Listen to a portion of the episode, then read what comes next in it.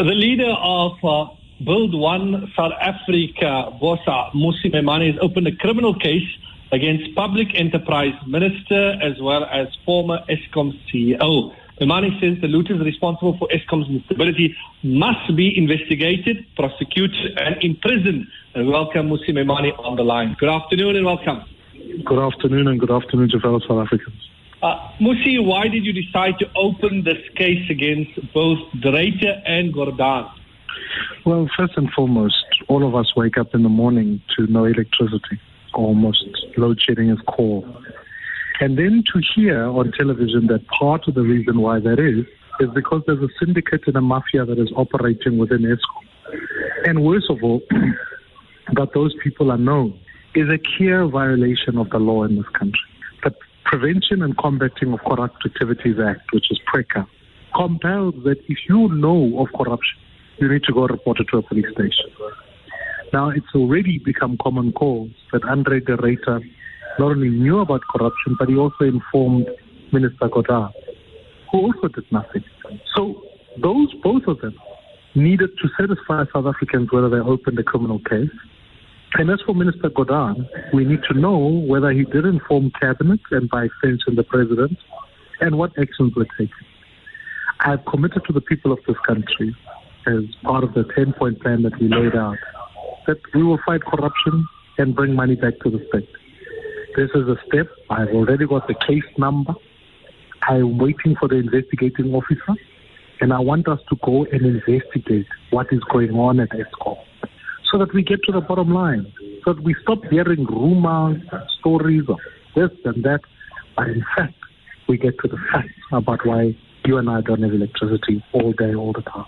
Yes, uh, we need to get to the facts. I mean, that will help us somewhat. You have also urged President Ramaphosa to tell the nation whether he had any knowledge of the allegations made by De Ruyter in the interview. Did Ramaphosa respond to your letter as yet? Well, I've given him seven days, and then the next step we take from there is to send him a legal letter so that we can compel him in court to tell us that. Because the executive ethics code, or at least even in, prescribed in the Constitution, when the president takes an oath of office, he says, I will protect the Constitution and all of its related laws. Now, corruption and PRECCA is a related law. If the president can't defend that, he's in violation of his executive ethics law.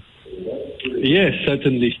Are you also demanding an affidavit from Gordhan to confirm if and when De Ruyter informed him about the alleged corruption, as well as whether he alerted the president and the police? That, that particular demand, how has that been passed on? Yes, uh, Minister Gordhan needs to uh, answer. And if he also needs to answer under oath, you see, part of the journey now not that we've opened a case. They must now be compelled to, to provide affidavits. And those affidavits must be factual, truthful. You know, I'm taking the government to court in two weeks on the Eskom matter. And for the first time now, they are supplying affidavits that have come through from President Ramaphosa and De Ruyter about what's been going on.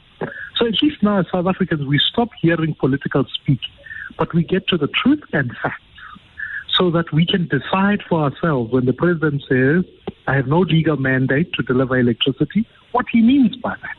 He must come to court and explain it. If he says people must pay an additional 18%, we must know about all of those things.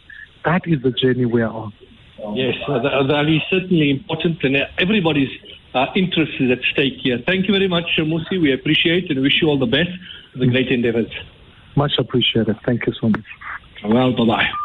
It was Mmusi Maimane chatting to us uh, this afternoon, as we indicated, uh, that uh, he's opening up a criminal case against Public Enterprise Minister and former uh, CEO of Eskom. Stay tuned.